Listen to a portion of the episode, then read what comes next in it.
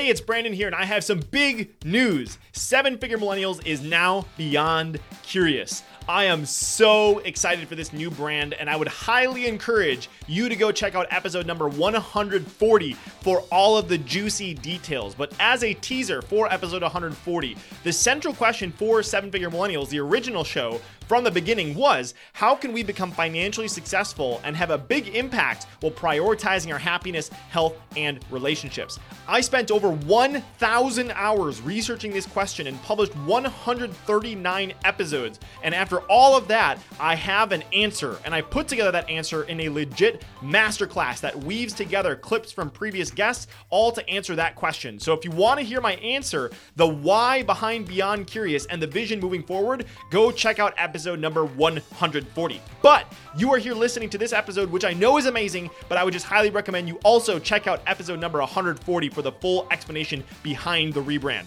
All right, here's your episode. Greetings, my friend, and welcome to today's episode of Seven Figure Millennials, where together you and I are choosing to do things differently. We are choosing to prioritize our happiness, health, and relationships while we build a business that creates a meaningful impact in the lives of the people that we love and build the wealth for us to design a beautiful life on our terms. And if you are a first time listener or a seasoned listener, I always want to take the time to stop and tell you how much I appreciate you for being here and investing in yourself and taking time to expand and grow. Every single week, I am interviewing epic humans making a beautiful impact in the world to support you to do the same. And I do my absolute best every single week to bring you what I call a real human. It stands for respectful, enthusiastic, appreciative, and loving. Uh, I love interviewing real humans because they are the ones that are making the meaningful difference in the world. And I invest a ton of time, energy, and effort into pulling out the best stuff from these guests for you so that you can go out and make some incredible impact yourself. And today's legendary leader of impact is David Siegel. So, normally at this point, I would dive in and share three specific things I would want you to look out for in today's episode. And I will, get to that, I promise. But before, I want to tell you a quick story and give you some context and get you up to speed about this crazy journey that David has been on as the CEO of Meetup. So, in 2017, WeWork bought Meetup for $156 million. Less than six months later, they were looking for a new CEO, and that is where David stepped in. And at the time that David stepped in, Meetup was not in the best spot. The business had no revenue growth. It had gone from breaking even to losing tens of millions of dollars. Customers were churning at a crazy rate. And about a year later, WeWork attempted an IPO and failed epically and almost took down Meetup in the process. And lots of it was due to the CEO of Meetup.com, or sorry, the CEO of WeWork.com, Adam Neumann. And he had some shady leadership practices. There's a whole documentary on it called WeWork the making and breaking of a $47 billion unicorn. And they literally, as that title says, they went, WeWork went from a $47 billion valuation to near bankruptcy in just a few weeks. So David is the CEO of Meetup.com during the IPO failing of WeWork when Adam Neumann's kind of doing all this crazy stuff. And WeWork decides they want to sell Meetup and they're having conversations with investors. And then COVID hits. Literally, you can't make this up. So they saw Meetup events in person shrink in in covid impacted countries by 20% then 30% then 50% then 90% within a week and that was in the middle of negotiation for Meetup, and you can imagine the impact that that had on the investors. so David was on the team and the CEO navigating through all of this and ended up working with the team to eventually part ways with WeWork in a healthy way. And despite the pandemic, despite all that crazy stuff I just mentioned, in the year since the sale, Meetup was cash flow positive every month after never seeing cash flow after never being cash flow positive in any month in the three years prior. So that is a little bit of context of this crazy story, uh, just because I saved some time with David not diving into that specifically, but now you hear the story. So now I can tell you what you can look forward to in today's episode. Number one, the story of David's interview with Adam Neumann and why David literally went into a closet with a random WeWork employee and traded shirts with him. Number two, why David preaches that as the CEO, you make actually few decisions, but you can ensure that there is a right framework, timelines, checks, and balances to ensure that the right decisions ultimately get made. So we talk a ton about setting up systems that create more effective decisions. So instead of having to make a million decisions, if you're the founder of a company, how do you create the systems and structure that actually creates the decisions and creates the outcomes that you're looking for? And number three, I want you to look out for how David got 50 plus meetings with top global venture capital partners using a very simple email, very simple that you can follow. So I would highly recommend that you listen for that and you can open the door to some incredible relationships using exactly what David suggested. So, you already know that David is the CEO of Meetup. If you happen to not know what Meetup is, Meetup has over 52 million members, hosts 15,000 events daily, and has events in 193 countries. But of course, David wasn't always the CEO of Meetup, and he has a long and impressive career. And I'll just read some of the things that he's been in charge of. But from 2015 to 2018, David was the CEO of Investopedia, the largest finance and investing education website. He helped that business grow to amass 30 million unique visitors monthly after tripling its revenue and driving a nearly five fold increase in its evaluation. David led the successful merger of Investopedia with Dotdash. Uh, he was also the senior vice president of strategy and corporate development for 1 800 Flowers. He was also the GM and of new business at Duane Reade a whole bunch of crazy stuff. And he also holds a BA in philosophy, politics, and economics from the University of Pennsylvania and an MBA from the Wharton School at the University of Pennsylvania as well. So now you have some context on David. And one small thing that I want to say before I introduce you to him is if you are listening to this sequentially, or if you happen to be listening to this years in the future and you haven't already listened to episode 100 of the show, this is coming out shortly after that. And I made some massively positive changes and excited things things. And I actually took the time to go back over the first 100 episodes that I produced and come up with the best, most juiciest commonalities of all these incredible humans that I get the opportunity of interviewing. So I would not only encourage you to check it out for the valuable content, but also so that you're invo- informed and have the lens of what I'm doing moving forward. Okay, so that is it. Normally, I have a much shorter introduction than this, but I'm super excited to introduce you to my brand new friend, David Siegel. If you had to pick between A, making a ton of money, B, being happy, healthy, and surrounded with people you love, or C, making a meaningful impact on the world, which would you choose? The good news is that today we don't have to choose. So the question is how can entrepreneurs like you and me, who have a vision for our lives and aren't willing to settle for anything less, how can we become financially successful and have a big impact while prioritizing our happiness, health, and relationships? You and I are on a mission to find out, and we have an incredible journey ahead of us. My name is Brandon Fong, and welcome to the Seven Figure Millennials podcast. David, welcome to the show. Super excited to have you here, my friend. This is going to be a blast. Can't wait. So excited. Let's do it. All right. So I want to dive right in with a story that's going to give a little a bit of flavor about you and the the situation that you're in run, running into this being the CEO of Meetup. So I would love to start with the story of you walk into WeWork and you end up trading shirts with someone. Can you give the context behind this and why you were doing that and what it led to? you just jump right in there with me taking a shirt off. Here we go. hey, actually, we started beforehand. You switched to your meetup shirt, mm-hmm. so there's some parallel here. Ooh, you... nice, good call, good call. Okay, so I have already had a first interview with Adam Neumann and he liked me, but he didn't necessarily like me enough to say, okay, this is the guy who I'm going to hire to be the next CEO of Meetup, the company that I just spent spent over $160 million for. We have to have a great CEO. So he was like, you know, somewhat sold. So I said, okay, I got to do something to really separate. I got to do something to really stand out because he's talking to people who are leaders in Facebook and leaders in YouTube, leaders in like the best companies. So I walked into the office and I was wearing like my nice white button down shirt, Brooks Brothers shirt. And I walked in and I saw someone in the corner of my eye wearing a t-shirt. And the t-shirt said, Meetup plus WeWork equals like awesome. So I was like, oh my God, I have to go into this interview with Adam wearing this Meetup Plus WeWork shirt because who does that? Like, who wears you know the T-shirt of a company when they're not even at the company yet and gets the shirt off of someone's back. And it would just be a great story. And the key is, it's the kind of thing that Adam Neumann would do himself.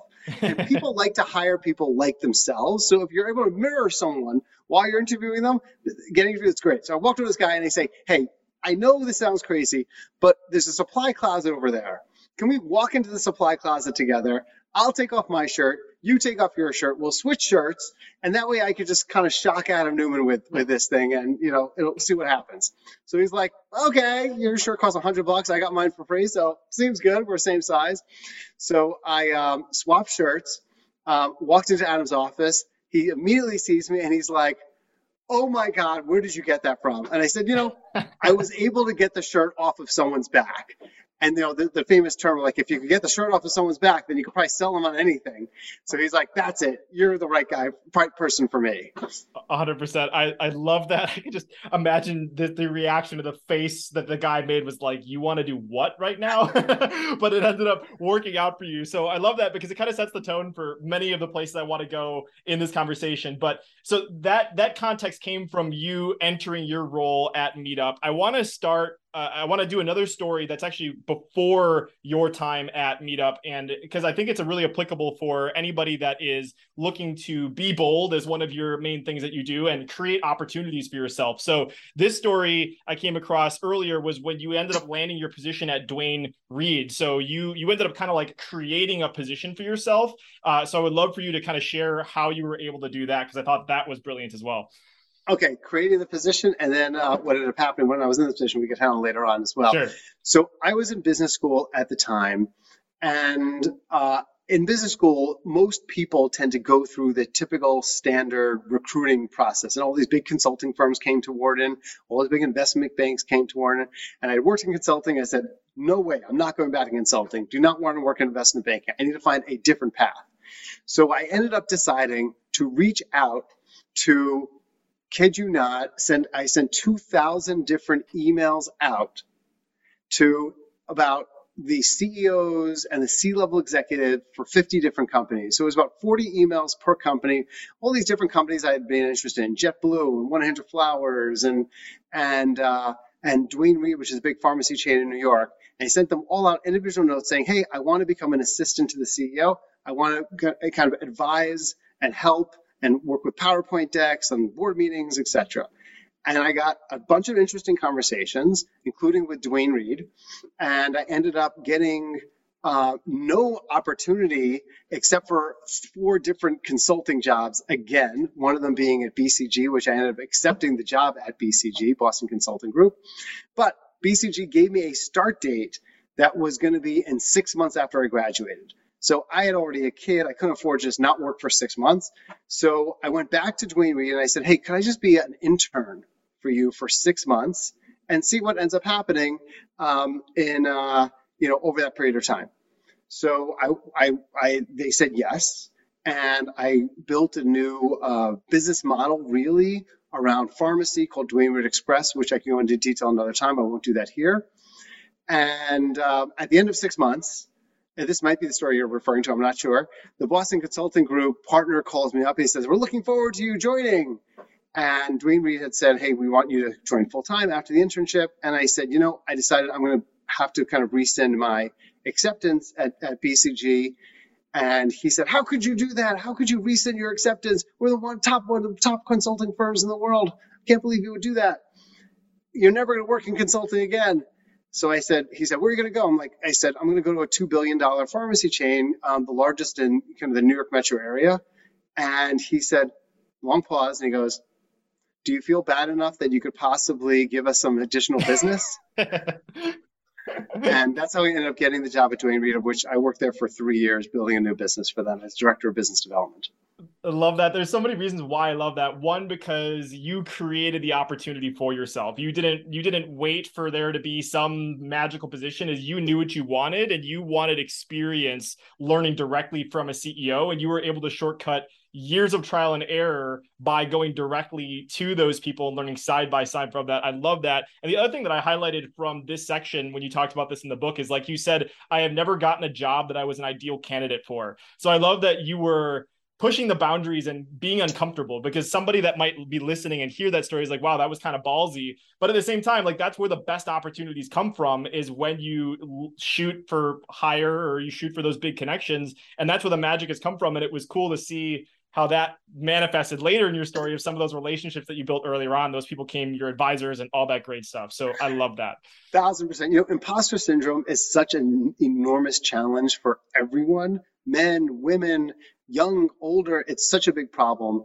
And it keeps people, that fear keeps people from forging their own path and being bold and doing things that they never thought they were capable of doing. And then they end up just following the same path as everyone else. And you follow the same path as everyone else, you end up kind of happy, most sometimes unhappy, kind of waiting for your workday to end. You got to forge your path. You got to figure out what, what's right for you. And for me, I had learned so much from my mentors when I was at DoubleClick and other places and, and kind of people that I said the best way to becoming a CEO is to become an assistant to the CEO and to learn about what a CEO actually does. And that would kind of forge me on a path. I've had seven jobs, I think, in my career, and I've never applied for a job that had ever existed in all seven jobs. mm, I love that. So there you go. There's something for you to think about as as someone that's hanging out with us today. It's like who is exactly where you want to be and how can you learn directly from that? That one question completely transformed things for me as well because i found a successful podcast or somebody that was running a successful business and i just reached out to him and i ended up running his marketing for three years and it just transformed everything for me. So i just i love that we had that commonality and i just think it's such a brilliant way of thinking about things. So so so far people have a little bit of context about you. They know that you're bold you're willing to switch shirts with people it's a, and you, you landed some pretty awesome positions. Um, so people also probably have some context on meetup and there's a good chance that if you're listening to this, you've attended a meetup event or at least nobody, somebody that has. Um, but I would love for you to paint a little bit of the picture about like why meetup is so relevant and critical in the world right now. And I, I highlighted something from the book. It's like you said it, that you've heard dozens of therapists say that they prescribe attending meetup events before prescribing medication. And in today's world where we're so lonely, where we're craving connection more than ever, I would venture to say that the pandemic was a blessing in disguise in many ways for you guys because people are just seeing how relevant this is. So I would love for you to share a little bit about like why this is so important and some of the vision that you have for Meetup right now. Woo! I love it, Brandon. Spoken like a true meetup. You're bleeding meetup red. I love it. So, Meetup is the world's largest platform for finding and building community. Our mission is nothing less than curing the loneliness epidemic. I'll give you some stats. 46% of people, not sometimes, not occasionally, but regularly feel lonely. And that's just a terrifying statistic. Another one 25% of people don't even have one, not one trusted confidant in the entire world to be able to go to. And the, here's the thing among people who may be younger, millennials in this audience, etc., people who are Gen Zers, 62% are regularly lonely. And the younger that you are, the more lonely that oftentimes people people are as well. And loneliness is so devastating. It's correlated highly to anxiety, to depression, God forbid a million times to like self-harm or anything anything of that ilk. Meetup's goal is we have about 300,000 communities in 193 different countries around the world. Everything from a hiking group to a playing Monopoly group to playing board games to learning tech to people who love podcasting to people who love listening to podcasts. Kind of uh, every single people love horror films. Every single thing you could possibly think of is on the Meetup app, and there's a Meetup group and a community for that. We have these 300,000 people um, communities, and we have 60 million people. And we help anyone who downloads the app or goes on our website to find their people find people that share their passions, that share their identities, and hopefully make the world a better place. But you know, we're scratching the surface. We should we have 60 million. We should have six billion. And um, but it, from a meaning standpoint, it gives tremendous meaning to my life. I'm so deeply lucky to be involved in a company whose entire goal is helping people to build connections. And you know, through our 20 year history, we have now built over a half a billion connections between people, and it's something that we measure regularly. That's beautiful. I got I got uh, goosebumps. I'm showing David my goosebumps, but it's it's so cool because I know you you've created marriages, you've brought people together. Later, literally later today, I'm gonna go play spike ball. That's my thing. I'm a huge spike ball player, and I literally searched earlier because I knew we were talking today. I was like, "Is there a spike ball meetup?" And there isn't. So maybe that is a sign that I have to be the one that creates it for for my yeah. area. oh yeah. so so I love it, and just the relationships that you're helping people build is just so important. So I appreciate you sharing that. I would love to kind of also, if if you could share like your favorite meetup story, like a singular story. So I'm gonna buy you a little bit of time just so you can think about it, but like another company that I know has these crazy stories is someone like um, Zappos, like Tony Hsieh. He talks about like he brought his clients to a bar once and they they wanted to get pizza afterward, but everyone is closed, and he dared the people he was with to call uh, the Zappos customer service line and they were able to get pizza delivered to them. So it's like, you know, I feel like Meetup is one of those companies that has those crazy stories because of what you end up creating. So do you have a favorite Meetup story that you could yeah. share with us that of someone's license okay. came from it? I, it's like asking my my favorite child. Like, you know, I got a bunch of Meetup stories here. Sure. But I'll just share a, a, a, short, two short ones. Okay. Sure. So the first one is just our founding story and, uh, you know, how a company's founded, how it builds its DNA it, the moment of conception. It's just so relevant. Meetup was founded because our founder, Scott Heiferman, you know, 20 years ago, the day of September 11th, 2001, that, that horrible, tragic day, he was downstairs in his lobby and he everyone was in a state of fog everyone was in a state of confusion and, and fear and, and, no one knew what was happening really. It was we, we didn't know if there was going to be attacked by hundreds of planes. No one knew what was happening. And everyone's down and, and trying to help each other comfort each other. Walks over to a person he says hey what floor do you live on? He found out he that person lives on the same floor, the fifth floor that he, that Scott lived on. He meets another person also lived on the same floor, and he's like, "It shouldn't take tragedy to help us to build community how can we build community? How can we build a platform to build community for people, not because of tragedy, not because only of terrible, tragic things like how, how you know, the, the, the you know, the, the, the, the, how Black Lives Matter was such an important thing and the tragedy that happened, you know, previously a couple of years ago, the tragedy of 9-11, different tragedies. How can we build community around kind of shared interests. That's the founding of, Meet, of Meetup was due to 9/11. On the other side, you know, tell the story of um, Omar Acosta, who lives in Fort Worth, Texas, who was became unfortunately just obsessed with playing video games, and he was playing video games 12, 14 hours a day. Uh, just didn't get up off of his couch. Was was clinically kind of depressed. His parents were scared about him. His brother was worried about him. His brother called him up, kind of went to his home, yanked him out, and he said, You used to enjoy rock climbing. Please just come with me to this rock climbing group. I know you're scared. I know you're not comfortable meeting people. I know you're an extreme introvert. He goes to the group after lots of coaxing. He had a fine time. He was a little scared, but then he went back a second time. By the time he went a third time, the organizer said, Hey, you're really good at rock climbing. Can you become the new organizer for the Fort Dallas Fort Worth, Texas um, rock climbing group. He's like, I've never been a leader of anything in my entire, I've never led anything ever. I'm a total introvert. He said, fine, I'll do it. Since that time, they've had a thousand events, and he just told me that the sixth wedding, it's not even a single Six. group, sixth wedding, he's now going to a sixth wedding because of this event. And we've had people that were homeless that attribute getting out of homelessness because of going to different meetup events. People there's there's could be thousands of people named meetup because the number of people that serendipitously like meet their significant others not even having to do with with meetup but because they're doing something else. So you know we're very fortunate that when people get together whether professionally and then and then amazing personal things can happen or personally and professional things can happen and work things can happen through getting personally. It's just the serendipity that happens through just getting out and doing things and saying yes. I'm going to go out. I'm going to play spike ball. I'm, and who knows what's going to happen? But I know that more is going to happen if I go out and play spike ball than probably if I sit around and watch more Netflix. 100%. I love that story so much. And it just alludes to the power of everything that you guys are doing. And I think something that came to mind as you were talking, is there was like a study that was like the the chemistry that happens, like a bonding that happens when you do a physical activity together, yeah. like something where there's adrenaline pumping. So maybe that's some of the magic why that rock climbing group had six weddings is because they were shedding their blood, sweat, and tears together. Right, the endorphins are running, the oxytocin, the dopamine, all those positive things are happening to people when you're in person, when you're exercising.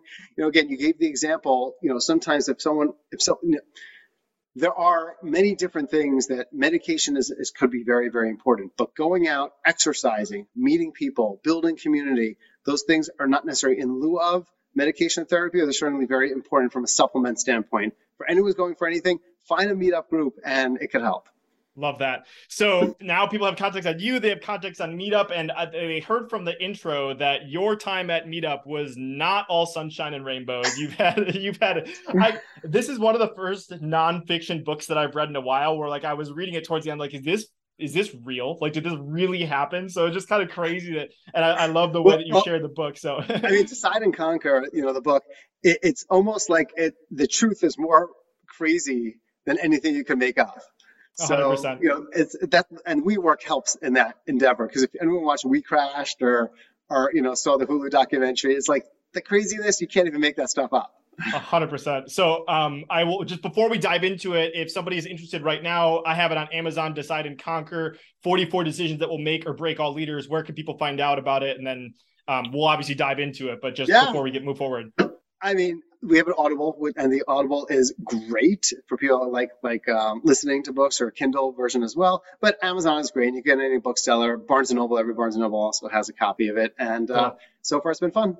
Love it, love it. So, and I, I highly endorse it. Encourage everybody to go listen to it. So, I want I, not to summarize your book, but I just want to give everybody some context on it. So, what I loved about it is that it was laid out very. I haven't never seen a book laid out in terms of the decisions that you had to make. So, the book covers 44 critical challenges that he that that David faced during meetup, and they comes in different timelines of how he navigated them. But what is so cool about this is the the whole goal of the book is to help you, you listening, make decisions easier and better based on the crazy journey that David had. So, uh, what I was hoping to do for the rest of our time, David, is I picked out some of my favorite stories, favorite lessons that will guide some more effective decisions, so we can kind of go through some of those if that's cool for you.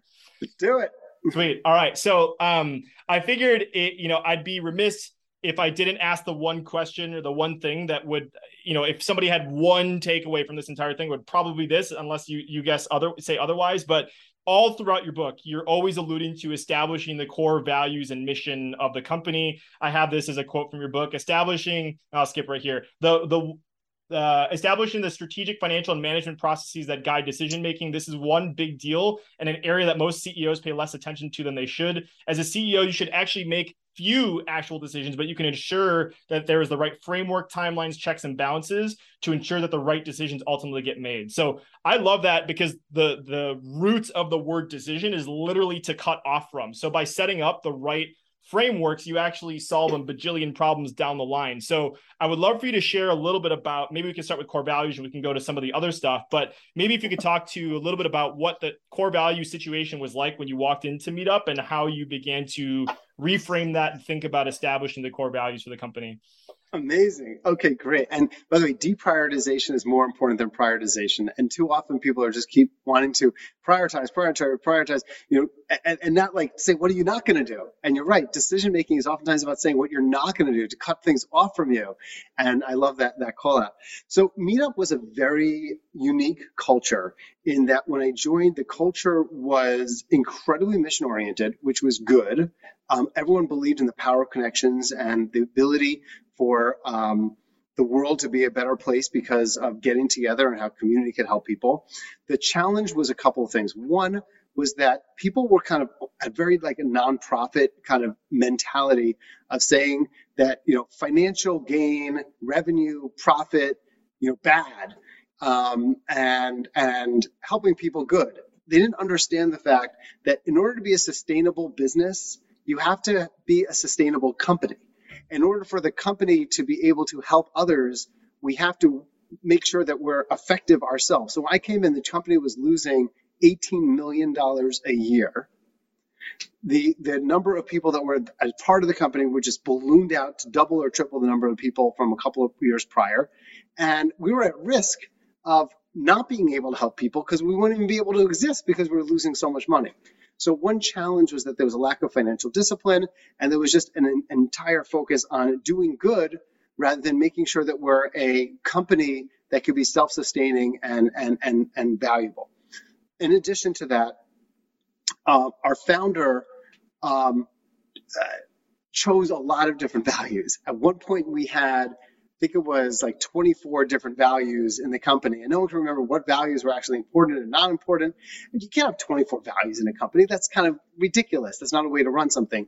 So we ran a six month process to figure out what's the real core values of the company. And we came up with six core values. And I'll share the six core values with you right now. And that's the basis for all decision making who we hire, who we fire, who we promote, how people are are are are uh, increased compensation. So the six values are the following six. And for those have the book at home, it's page 104. Here we go. So the six are number one, trust and transparency. The best way to build a company is to build trust for your employees. And the best way to have trust is through being as transparent as possible, sharing the good, the bad, and the ugly, not just sharing the good, but to share everything. Share financial, share everything. That's one. Second is focusing on impact. You can't have an impact if you don't focus. You try to do a million different things at once, entrepreneurs know it's really tough to succeed. And ultimately, you're about impact. Number three, invite change. Don't just like accept change. Don't just let change happen to you. Don't be begrudging about change. How can I invite change proactively to have great things happen? Number four, stepping up. Don't just care about what your job description is, but figure out how do I work outside of my job description? How do I do things that step up to the next level? We even give out a step up reward for people, um, so, so, that when they when, so each month when someone who's the biggest person that steps up. Number five, in no particular order, is elevating people. Everything happens through people. Smart decisions are people. Built products are built because of people. Everything happens because of people. It's about elevating people. And last but definitely not least is leading with integrity, which needs to underpin everything that we do. So those six values are not just on the wall, they're like everywhere surrounding all decision making for the company.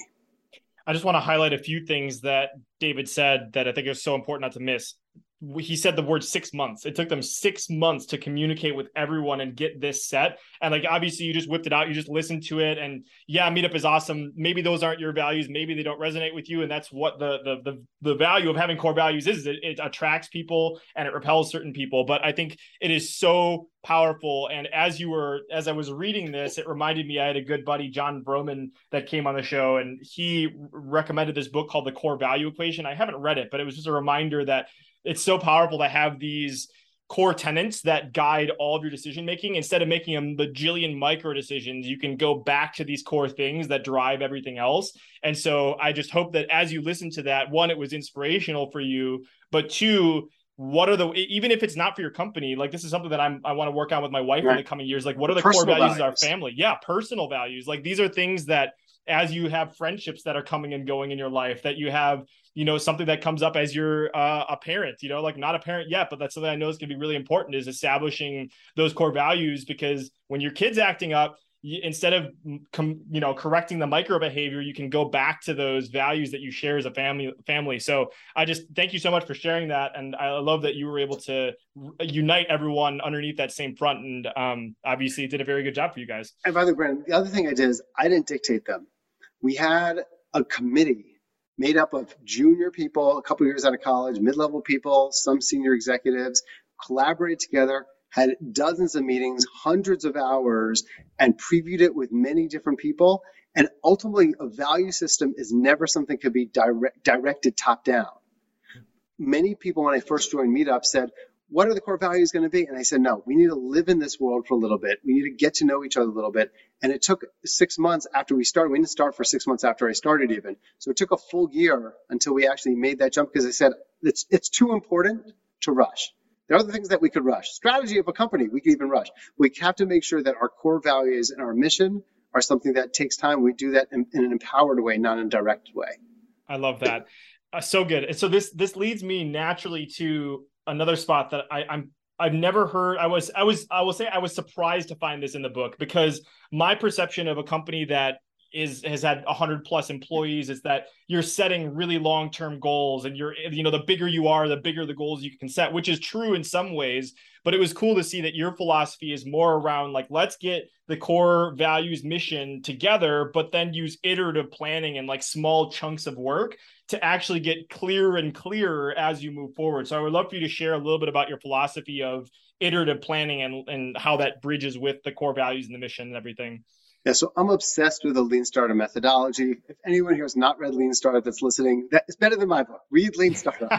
it's a really, really important book. And the general principle around Lean Startup or building an MVP, a minimum viable product, or I, I could say even MVD, minimum viable decision, is to make a decision to roll something out, a new product feature, whatever it happens to be, and then get feedback and then be quickly willing to iterate. Don't take many months to figure something out. Don't create these long-term plans that are three years long, five years long, etc.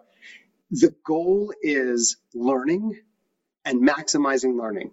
And the way you're going to learn is not by putting some documents together around strategy. The way you're going to learn is by getting product out to market, by having it be ugly, having it maybe be, even be embarrassing a little bit, maybe failing and be comfortable failing, but learning as quickly as possible. So my general philosophy in running a company is our goal is to maximize learning. We don't point fingers if we made a mistake. We look at every single mistake as an opportunity to then iterate and get better. And we need to keep questioning ourselves about whether or not we're comfortable kind of pivoting and making meaningful changes and not just stuck in like status quo bias, but really living our mission, speaking of that earlier, and our, and our value of inviting change and saying, what changes do we have to make? We don't want to whipsaw around, but we want to base, basically make sure we're constantly listening to what's working and what's not. Mm, I love that so much, and uh, super super valuable just to think about the, the like uh, just I'll give an example of like the way that I apply this. Maybe a way that somebody could think about this. I work in two week sprints. Like at the end of every week, like I have another plan, another priority, but it's and then I have monthly revisions and quarterly revisions that I go to that. But like I think it's so valuable to have the processes in place to say this is the time frame that we're going to work on and let's revisit and like iterate as quickly as possible. So i found that to be super valuable for myself. And brent i would say another key principle is the debrief. Too often people are running constantly two weeks sprint two weeks sprint two weeks the key is learning. So at the end of all of our lead team meetings, our executive team, at the end, we save the last five minutes of every meeting saying, let's debrief on what went well, what didn't go well in today's conversation, what worked, what didn't work. So at the end of each two week sprint, let's make sure you're spending time and other people are spending time and what went well this past two weeks? What didn't go well? What can I learn from it in terms of planning my next one? But planning, like you said, in smaller increments and then being as reflective as possible so, so that you then plan that next increment even more successfully and you learn each time. Yeah, and I know you're a huge fan of gratitude as well. I had um, yeah. uh, Dr. Benjamin Hardy on the show, and he wrote a book with Dan Sullivan called "The Gain versus the Gap," and it's like success and happiness is uh, a huge function of how you measure, right? Are you measuring how much further you have to go, or are you measuring how far far you came? You know, so I think that's a huge part of that process. Is yes, moving forward and figuring out what you learned, but being grateful and making sure that you're looking back and seeing all that you accomplished. I am surprised every two weeks when I look back and just write down the wins that I had. It's like you just forget. You literally forget unless you have a process in place. So I love that you've implemented that company wide yeah. as one of the main things you do. You know, gratitude journaling is very, very important and very psychologically healthy. You know, and my first, my favorite page that someone ever asked me of my book is actually the last section of the book where I got rid of the acknowledgement section. I said acknowledgements are transactional. We don't care about transactions. We care about gratitude. And gratitude is the basis for happiness because ultimately the lens that you look through everything determines your happiness. So it's it's so important. I'm glad you mentioned it. Mm, okay, so you naturally led me here. I didn't know if I would go here, but I'm I want to jump to that gratitude section because I sure. read that. Like most people, when they read a book, they don't read the acknowledgments. I read those, especially as an interviewer. It's a spot for gold. Uh, so I want to go into Elliot.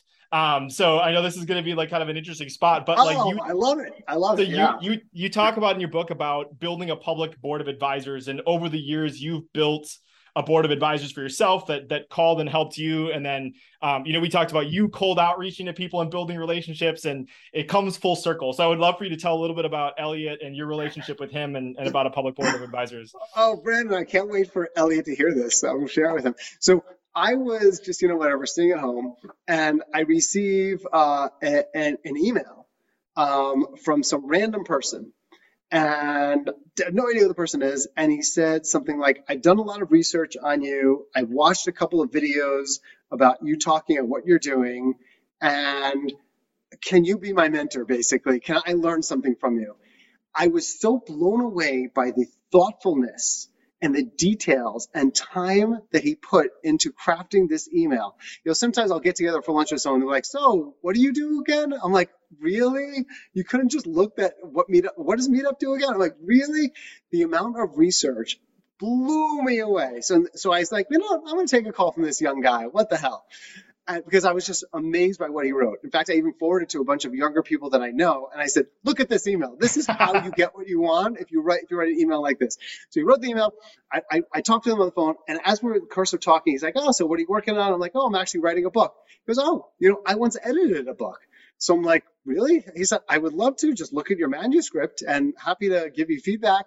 It ended up that he read my entire book put in like hundreds of pieces of area and feedback, not even paying him anything or anything like that. He we then iterated back and forth. I mean, whatever he wants for the rest of his life. I am in debt to this, whatever, 24, 25 year old person. I went to LA and I was crazy busy schedule. He's based in LA. And I said, my top priority is to get together with you in person because we did all this via Zoom. And, and let's just say that from a complete cold outreach, it turned into a depth of relationship that he will have and I will have for the rest of our lives. That's the story of Elliot. That's so beautiful. Oh, there's so so much I want to say there, but uh, well, first of all, Elliot, hi. Since hopefully David is sending this to you, uh, I really appreciate you doing that. And I just like think from your perspective, not you, Elliot, but like everyone, think about the value of that relationship. Like David's a relatively well-connected guy.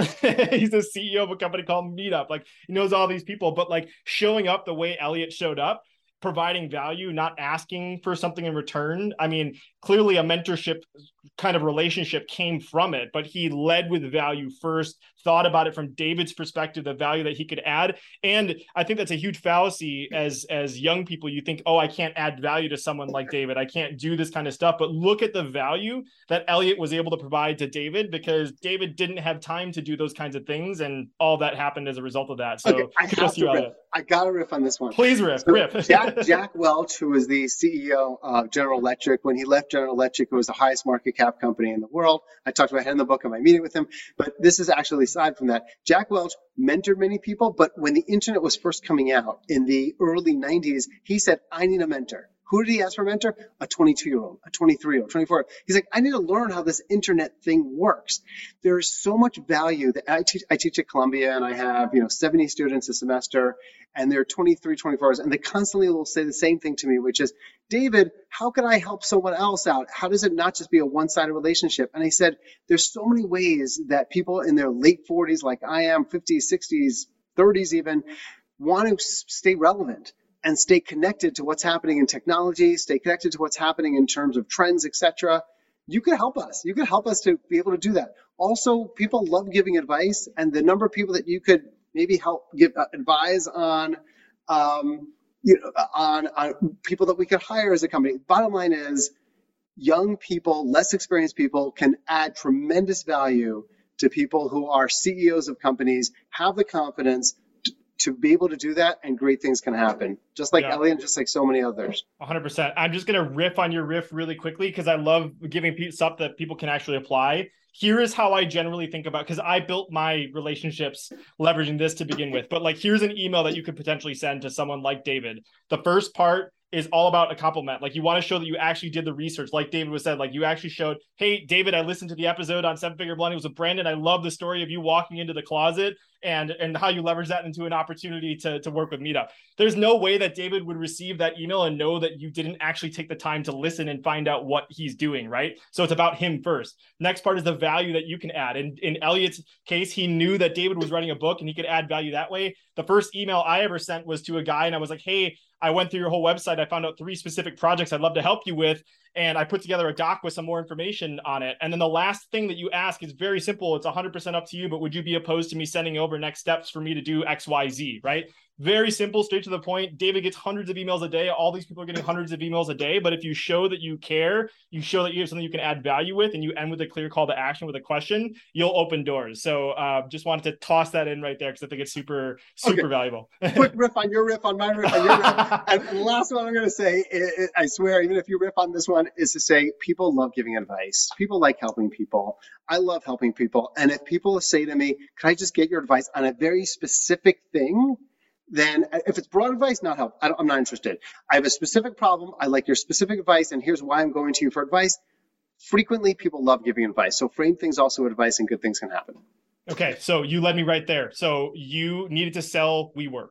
Uh, so the, obviously, if somebody's read the book, you'll hear the whole context on how crazy this is. So like WeWork is acquired, or, or, sorry, sorry, I said WeWork. I meant Meetup. So so WeWork bought Meetup for 156 million dollars a couple years ago. All this craziness happens, and they're trying to get rid of it. So you are put on the line for trying to figure out how to sell Meetup to a new investor. And you actually use this exact strategy that you're talking about for advice. So tell us that story and some of those emails you sent and where it took you.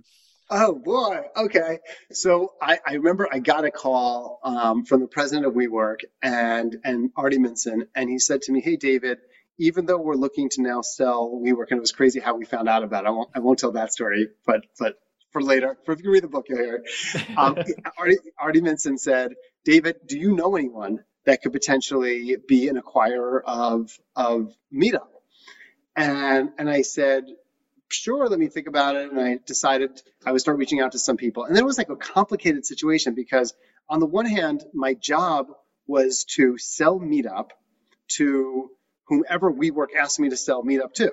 And I was taking all these meetings. A lot of those meetings were, were went like this. Um, the acquirer said to said to me, David, um, if we acquire Meetup, we'll probably fire you and fire the entire executive team and gut the company. Now, tell us all the reasons why we should acquire Meetup. I was like, uh, because like they're asking me to basically destroy the company potentially, but they're also the people who, you know, who I report into, I get a paycheck from, which is WeWork.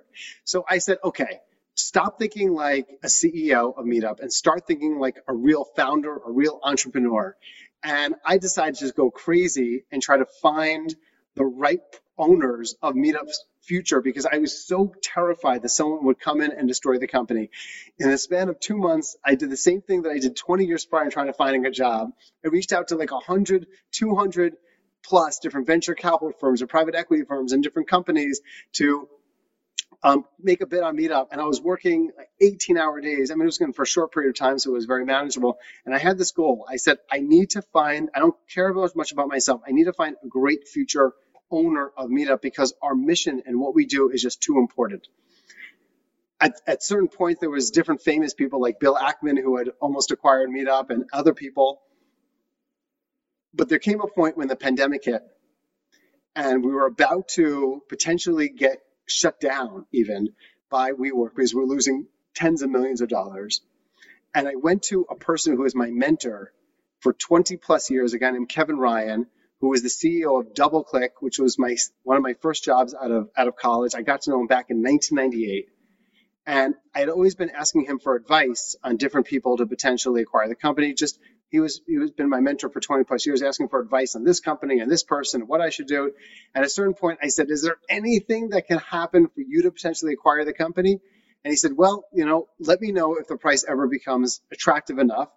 And because of the pandemic and everything kind of falling apart, I was able to get WeWork to agree to a price that was a tiny fraction of the original $156 million spend. Kevin then spent more personal money of his than any other acquisition he ever made and did less due diligence on the acquisition. He said, I've known you for 20 years. I trust you.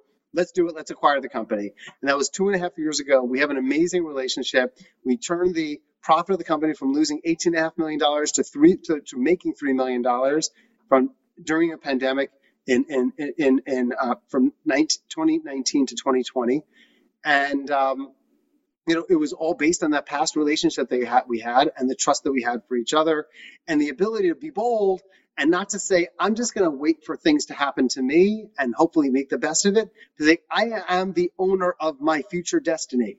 I am not just going to sit back and have one of the most important things in my life kind of be dictated to me. I need to play an active role in figuring this out. And I think with that mentality, and then a, a whole host of uh, chutzpah, shall we say, if you know the word, um, it ended up working out well.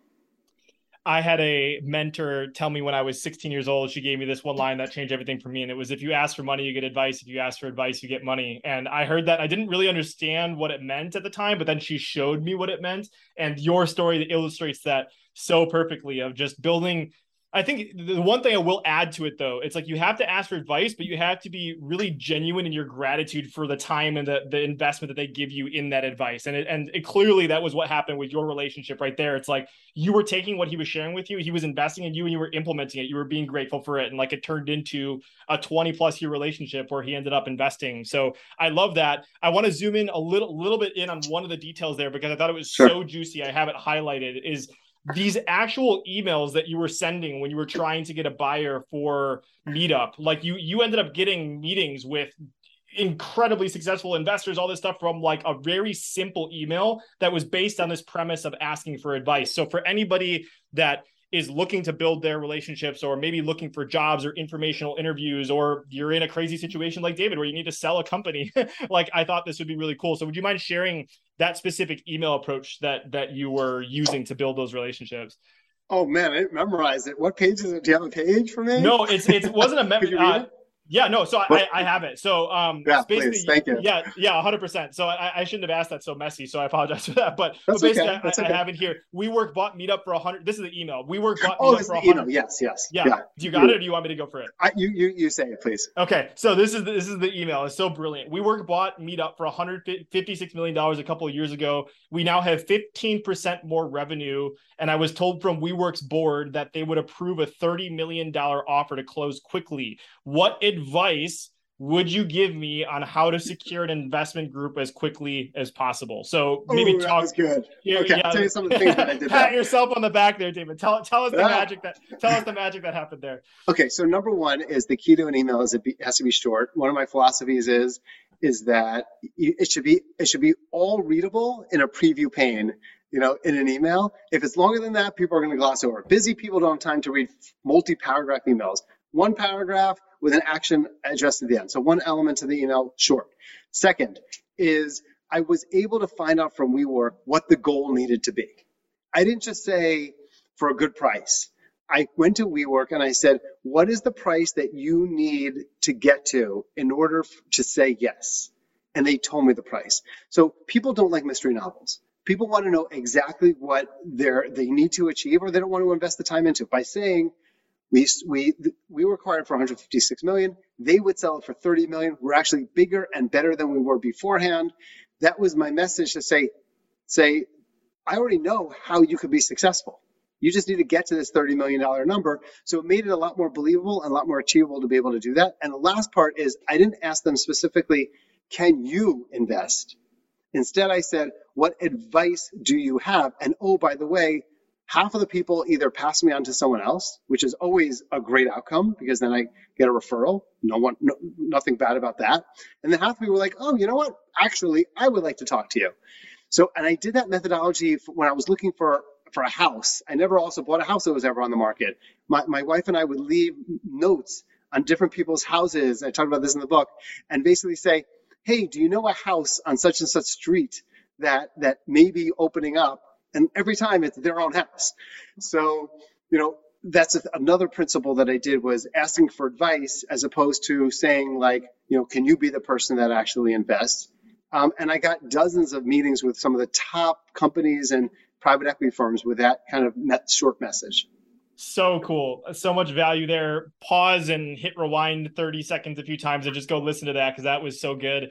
I just to add one of the, this is David's advice I'm adding on top of it just because it's right here. But like he also asked for uh, who else he should speak to after he had those conversations and and multiplied the results that he got from that. So I, I love that you added that in the book. So yeah. um, the man, most David, important question that you can ask is who else should I speak to based on our conversation, and always ask for. And then after they tell you a person, you, the next question to say is who else should I speak to based on this conversation? If every meeting can turn into two or three additional meetings, then well you're going to be very busy, but you're also going to hopefully be busy doing good things. So so good David, this has been a blast. I know we only have 10, 10 minutes left here, and I want to be respectful. So there's two ways that we can go here uh, as a kind of a concluding story. I'll let you choose your your adventure. We can either go down the path of tiny Delaware test that turned out to be a disaster, or purple hair. I'll let you I'll let you choose where you oh, want to go. well, this is a podcast that focuses on happiness and trying to build happiness. I'm actually going to take um, B for 500, Alex Trebek. All right, purple hair it is. Please continue. Tell us about your your adventure in having purple hair. I love it. Okay, so you know I've led a very conventional life. I have I got married at 24. I had my first kid at 26. Um, I come from a traditional religious background, and I'm, I'm religious today as well. And I think too often people um, govern their decisions and their life by how they're supposed to live as opposed to kind of what will really make them happy. And I've always been a happy person, but I've always had one thing in the back of my head just to say, F it all. I don't care. I'm just going to color, either shave off all my hair, head, or color my hair some really bright color and see what happens. Well, I had just had COVID.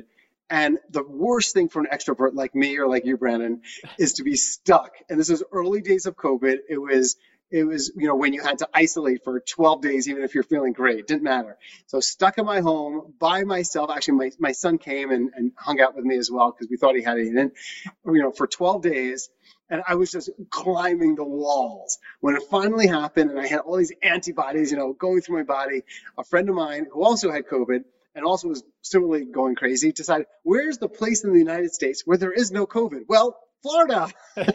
doesn't exist. COVID doesn't exist in Miami. It was great. So we flew to Miami, which you know people do. And I, as I was leaving, I said to my wife, I said, I said, Lara, I'm so traditional, but I am going to come back and and come back and with purple colored hair. And she's like, just make sure that it's organic and not chemical because I don't want to get like chemical stuff in, in our and you know in our bed. I'm like, fine, sure, no problem.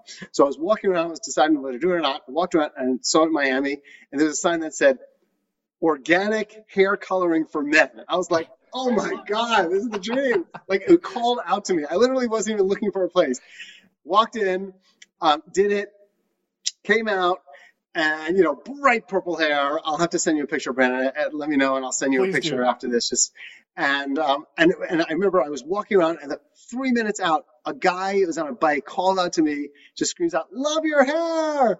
I was like, "This is great." Now, what was cool is that at the time, I, a lot of times when I'm when I'm working, I'm also wearing like a, a, a Jewish yarmulke on my head, and the combination of like purple hair and this traditional Jewish person was just so confusing for so many different people.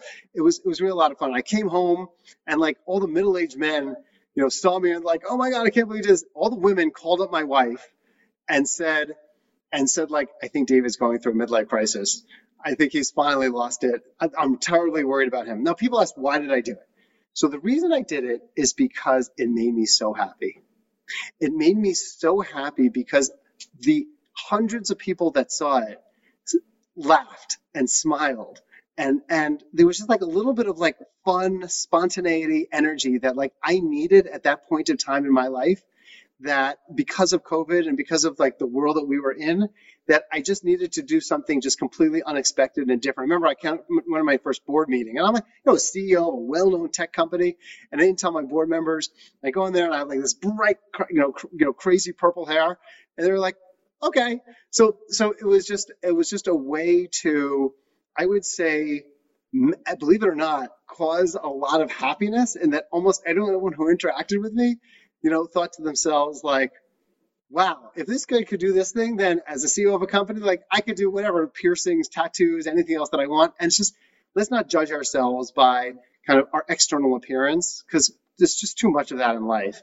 Let's judge our judge. Let's let's not judge generally, but if we're going to evaluate, let's evaluate based on like who the person really is and not just based on externality. So it was a, it was a fun life experience. I love that. And I, I, can only imagine it was a good lesson for you to not take yourself too seriously, too. You know, it's like I, I took improv classes with my wife uh, a few months back now, and it's just like you realize sometimes how how seriously you're taking yourself and when you just kind of force yourself into those kinds of situations to just lay it lay you know just be be who you want to be and not be ashamed of it. It's uh, it opens up some incredible stuff. So I, Brandon, I love life that. is too important to take it too seriously. That's it. 100%. 100%. So let's conclude. Uh, let, let- there's one final thing that's kind of a shorter question, but I would love to ask you your perspective on this because you were just talking about it.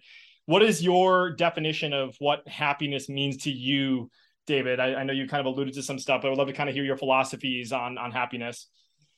Yeah, so I'm sure the same thing happens to you, Brandon, in that you look back when you were younger in high school or elementary school and, and you did certain things in certain ways and and you didn't know why you were doing them, but for some reason there was something internally about you that that did certain actions. You look back and you're like, huh, that was a different approach. So I recently went back and looked at my high school yearbook quote. Was 17 years old, graduating from high school, and here was my yearbook quote, Brandon. It said the following. Sometimes in our pursuit of happiness, it's important to pause and just be happy. And somehow I, I realized that because I went to a very high end, high pressured, over half of my class went to Ivy League schools type of place. And I saw the rat race that everyone was on constantly to be able to succeed and to build a family and to build materialistic objects for themselves. And they would step back and they would never like take the step back. They would just constantly be in this race. And I said, I don't want to be that kind of person. And, and I think my philosophy on happiness is simply that a lot of happiness can be achieved by not simply always focusing on the future, but find ways in which you can make yourself happy in the present, find ways in which the short term can be happy, and then ultimately great things will happen to you because you're in this good, happy place, and everything and the lens that you look at things through will end up being more positive because you're in a good place. Don't like pursue happiness in the future and and and and and, and you know go through pain in order to achieve it. Ultimately, there's the cliche stuff of like it's not about money, and it really isn't. But but the things that cause you happiness, try to spend the vast majority of your time obviously immersed in them, and don't don't wait. Do it now. Beautiful.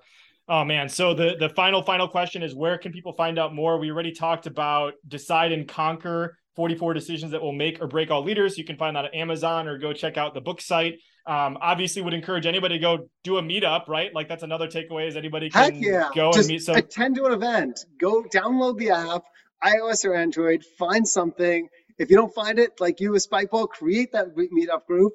And you know, good things happen when people get together in person.